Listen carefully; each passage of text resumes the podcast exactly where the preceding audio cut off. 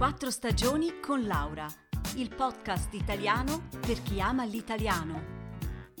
Trascrizioni su www.podcastquattrostagioni.ch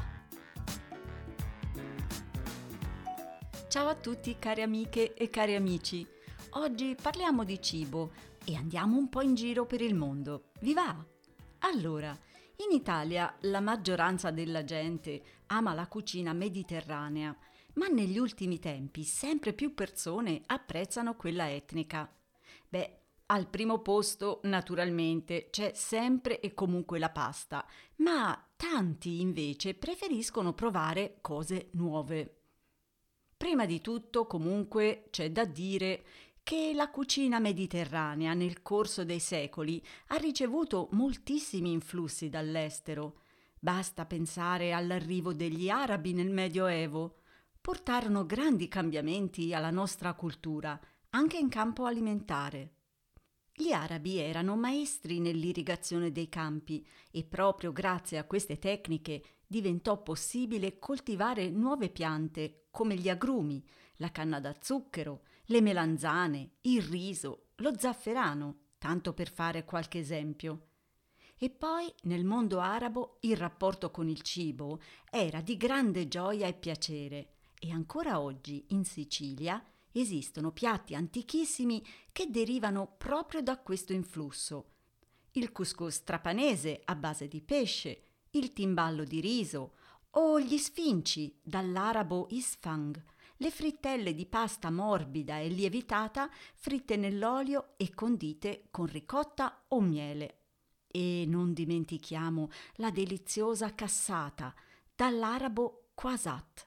Sembra che gli arabi abbiano insegnato la ricetta di questo dolce alle suore dei conventi cattolici. Dopo la scoperta dell'America, poi, nella cucina mediterranea c'è una vera rivoluzione. Arrivano prodotti nuovi e fondamentali come pomodori, patate, fagioli, peperoni e peperoncino. Perciò in realtà la cucina mediterranea è fatta di tante esperienze e sapori diversi. Infatti non è solo una cosa italiana, ma comprende la gastronomia di 15 paesi diversi.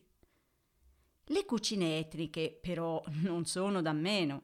Le spezie come lo zenzero, il coriandolo o la citronella ci fanno viaggiare in paesi lontani e fare nuove esperienze sensoriali.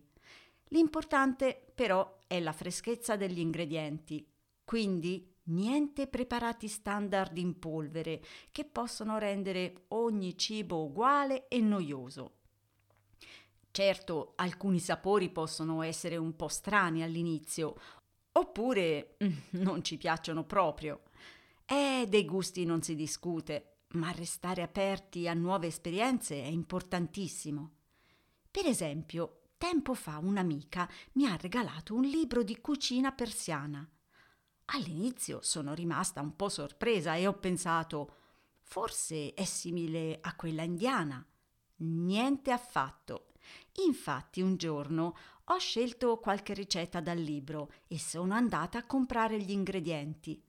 Poi mi sono messa a cucinare l'antipasto, un'insalata a base di cetrioli e melagrana e delle focaccine integrali, un piatto a base di riso e lenticchie con crosta di patate, funghi e datteri e come dessert un sorbetto di lime e acqua di rose.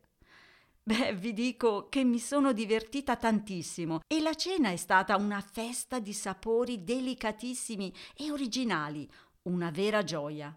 Insomma, cucinare e mangiare sono esperienze favolose. L'importante è farlo con passione. Ed è anche un modo per conoscere la cultura degli altri, per aprirsi a nuove esperienze e modi di vivere. Voi che ne pensate? Un saluto da Laura e a presto!